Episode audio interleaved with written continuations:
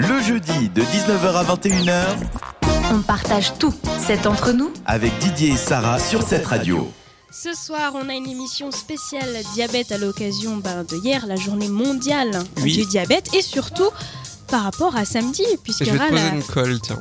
Tu sais, il y a plein de rubans de toutes les couleurs pour à peu près chaque maladie. T'as le ruban rouge pour le VIH, Ouais, le ruban attention. rose pour, euh, pour le cancer du sein, Uh-huh. tout ça, tout ça. Est-ce que tu sais quelle couleur est pour le diabète et surtout sous quelle forme il est Alors, honnêtement, là, euh, je vais bluffer parce que je vais faire genre que je sais trop, mais en fait, je fais au pif. Bleu Bleu, ouais. Mais est-ce qu'il est en forme de ruban?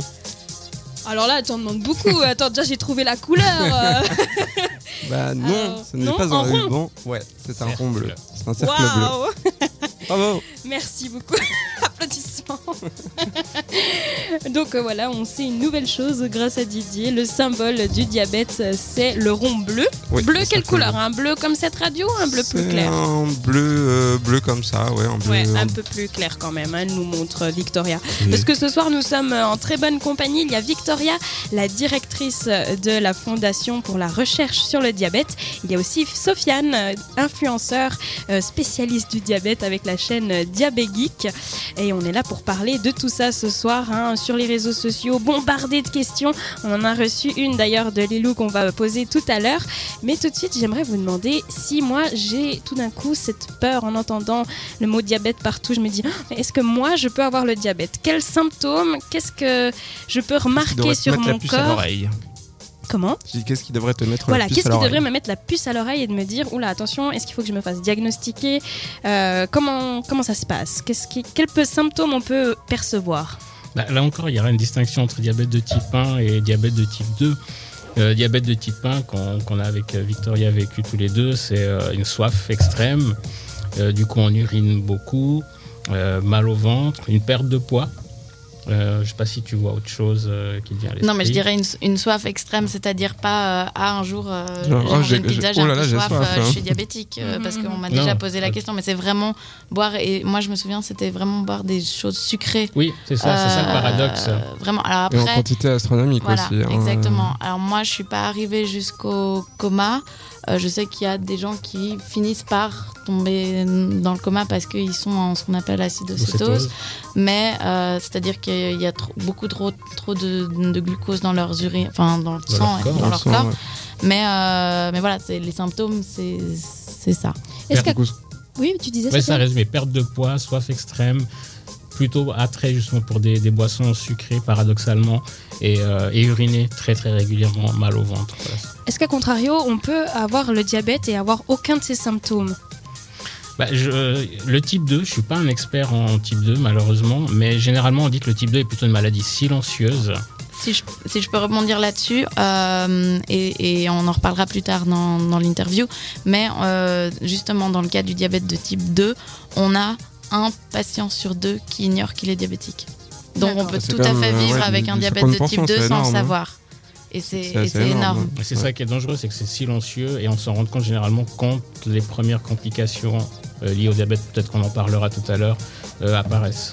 Qu'est-ce qui se passe justement? Moi, je, je peux pas attendre ce suspense. Qu'est-ce qui se passe si on est diabétique et on le sait pas et on continue à vivre comme ça? Qu'est-ce qui peut arriver euh, Est-ce qu'on peut arriver jusqu'à la mort? Oui. Comme ça Bah, je, je peux parler pour mon expérience où bah, je suis type 1, mais pendant des années, j'ai pas fait attention à mon diabète, donc j'étais continuellement ce qu'on appelle en hyperglycémie. Mais là, trop t'étais de- déjà diagnostiqué. J'étais déjà diagnostiqué. Enfin, je vais, je vais compris ta question si c'était avant le diagnostic ou après le diagnostic. Donc on, on sait pas, tu vois. Et puis vu qu'il y a une personne sur deux qui sait pas, si je fais partie de la personne sur deux euh, qui ne Qui voit pas de symptômes, Alors- etc. Bah, là, en général, c'est c'est- c'est type 2.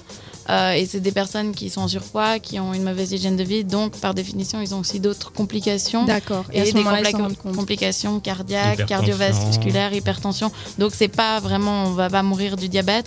D'ailleurs, a toujours un, j'ai un, un infirmier qui m'a toujours dit à l'hôpital, on ne meurt pas du diabète, mais on va mourir euh, De ses peut-être de complications. ses complications, D'accord. d'une crise cardiaque, d'un AVC, de quelque chose qui va faire que par le diabète, on a mis en péril les autres, euh, les autres organes. Mais du coup, par exemple, pour un diabète de type 1 qui a été diagnostiqué, bah, on peut peut-être parler un petit peu justement de ton, ton histoire et ton ça. parcours. C'est euh, que j'ai été diagnostiqué à l'âge de, de 6 ans, j'en ai 38 aujourd'hui. Et euh, un peu, j'ai eu un- j'ai fait un coma hypoglycémique, parce qu'on peut faire un, on- quand on a plus assez de sucre dans le sang, on peut perdre connaissance. Du coup, j'ai fait un coma hypoglycémique à l'âge de 8 ans, ce qui m'a un peu traumatisé. J'ai eu peur et, et, de là, je me suis maintenu en hyperglycémie, donc trop de sucre dans le sang de manière chronique pendant des années. Et volontaire. Et volontaire parce que cette peur de, de refaire une hypoglycémie, de refaire un coma. Mmh. Et, et, malheureusement, aujourd'hui, j'en paye un peu le prix, même si ça fait maintenant quelques années que je me suis rééquilibré, que je fais du mieux que je peux pour avoir un diabète équilibré. Et il y a des complications qui arrivent. Donc, en l'occurrence, pour moi, j'ai des complications au niveau des yeux. J'ai ce qu'on appelle une rétinopathie diabétique proliférante. Oula, ça veut dire quoi ce gros mot là Ça veut dire donc on a la rétine au fond de l'œil et euh, sur la rétine il y a des vaisseaux sanguins. D'accord. Et euh, avec le glucose en surplus dans le sang, les vaisseaux un peu souffrent, étouffent, -hmm. et du coup ont tendance à mourir, et le corps, pour compenser ça, va fabriquer d'autres vaisseaux, ce qu'on appelle des néo-vaisseaux, et ces néo-vaisseaux, ils sont hyper fragiles, donc ils ont tendance à saigner. Euh, voilà, donc ils ont tendance à saigner, à, à, se casser, entre guillemets, et se mettre à saigner. Et, et du coup, bah, la rétine, on souffre. Il faut traiter cela avec euh, des séances de laser pour cautériser, éviter qu'il y ait ces saignements. Euh, donc, il y a différents stades évidemment, et moi c'est arrivé au stade où j'ai dû subir euh, sur l'œil droit ce qu'on appelle une vitrectomie, parce que dans l'œil on a un gel, le corps vitré, et à cause de ces saignements, à cause du, du surplus de glucose, ce gel s'est opacifié, et on a dû me le retirer. Euh, pour que, pour que je puisse revoir entre guillemets clair. Mais c'est là que ça se complique encore, c'est que cette opération provoque une cataracte. Ah. Car oui, à 38 ans, j'ai une cataracte. Donc wow. c'est lié au, au diabète. Mm -hmm. Et, et, là, je dois me faire opérer euh, la semaine prochaine de la cataracte à l'œil droit pour euh, justement que je puisse revoir clair. D'accord, bah, évidemment, tu nous tiendras au courant hein, de, de cette opération. On te souhaite euh, bah, que ça se passe euh, du mieux possible. Merci. Euh, on prend encore cette question de Lilou avant de repartir en musique Oui. Oui. Alors, Lilou nous demande par le WhatsApp 078 700 4567 comment on devient un patient expert? Alors déjà, un patient expert, qu'est-ce qu'elle entend par patient expert à votre avis? Il y a différents niveaux. Ah, on peut être un patient avec des différents niveaux. C'est comme un jeu vidéo en fait. Je suis level 1, level 2. Il y, a, il y a patient expert, le patient qui, qui se connaît lui-même, qui connaît sa maladie et qui, qui, finalement devient plus expert que le médecin, que le diabétologue dans la gestion de. C'est de souvent sa- ce que les, diabétologues nous disent, c'est vous connaissez mieux la maladie, même si elle est bien ou mal gérée, on, qu'on la connaît mieux que, que, que- eux. que le Vous la connaissez ouais. intimement puisque vous vivez C'est avec ça. tous les jours et vous développez des stratégies aussi personnelles, j'imagine, pour. euh, Et Il n'y a pour pas un diabète qui est, qui est le même que l'autre, Mm. donc c'est peut-être par force de notre expérience à nous personnelle qu'on devient un peu patient expert. Ça doit être personnalisé. Par essai, échec. euh. Ouais. Et après, il y a les patients experts. Typiquement en France, ils ont une formation universitaire de patients experts qui permet après aux, aux patients d'aller euh, faire de l'éducation thérapeutique, donc d'aller dans les services de diabétologie, dans les hôpitaux et former d'autres patients à comment gérer la maladie. Donc il y a aussi cette notion-là de patient Mais expert. je- si je me trompe pas, il me semble que dans le canton de Vaud, ils font déjà ça. Alors je me suis renseigné Non. pour le faire et j'ai pas trouvé. Non. Ah, bah si Mais on a voilà. quelqu'un qui nous écoute et puis Et qui qui peut avoir sait. cette information. Et par exemple, toi, Sofiane, tu es officieusement euh, patient, Patient expert, expert. et tu donnes euh, des cours euh, aux deuxième année de- De soins des- infirmiers. des soins infirmiers. D'accord. Donc, euh, donc voilà, là, ça a aussi amené le côté, justement, pas juste. Le, parce que moi, quand. euh, bah, alors, on va être honnête, hein, Oui, on, est- on est dis-nous- entre nous.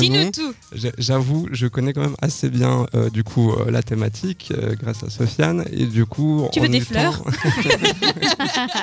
Et du coup, en étant beaucoup sur les groupes de diabétiques sur internet, je, je vois plein de choses passer et je sais même plus où je voulais en venir du coup. Oui, et en disant donc du coup. Souvent, les, il y a ce que, ce que j'appelle le diabète, en fait, pour moi, c'est une maladie théorique. C'est que les médecins, en fait, ils ont leur cours, ils ont leur protocole, et, et voilà, ça s'arrête là.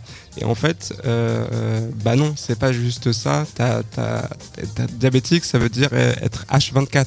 C'est limite un, un, un travail, enfin, limite, on pourrait vous rémunérer pour être diabétique. Parce que, parce que c'est ça, en fait. Bah oui. Tu- peux pas te dire, y ah une bah non, bah là, aujourd'hui, je m'en fous, je, je fous Il rien. n'y a pas de vacances. C'est juste pas possible. Si tu fous rien, tu risques de mourir. Donc euh, voilà, tu, tu peux pas t'arrêter d'être diabétique.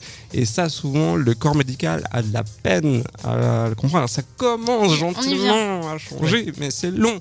Mais Ah comme tout, hein, oui, comme comme d'habitude, ouais, c'est toujours très compliqué. Et justement, euh, euh, son ancien diabétologue euh, lui a proposé de venir donner ses cours aux étudiants euh, en deuxième année pour justement amener ce côté Vrai. du patient, la Voilà, ce, voilà ce, côté vraiment du côté du patient et ce côté hors protocole et juste euh, voilà alors on tient que le diabète c'est de l'enguerrance et tout ça tout ça et, bon, et mettre un peu le, le- des vrais- la vraie vie sur sur des sur ces problèmes là en fait. Mais donc toi, Sofiane, quand tu vas justement dans, auprès de ces médecins pour pouvoir euh, parler de, de ton cas euh, vu que t'es diabétique, tu, tu reçois rien C'est tu y vas comme ça et euh, Alors les premières années, j'y j'y allais comme ça. Euh, puis depuis maintenant deux ans, je suis officiellement euh, chargé de cours euh, auprès Ah, de. bah, on peut peut-être la citer, je sais Oui, pas. oui, euh, bien les sûr. AV, donc la, haute école de santé euh, vaudoise, où euh, je vais donner ces cours aux, aux infirmiers, aux étudiants en soins infirmiers.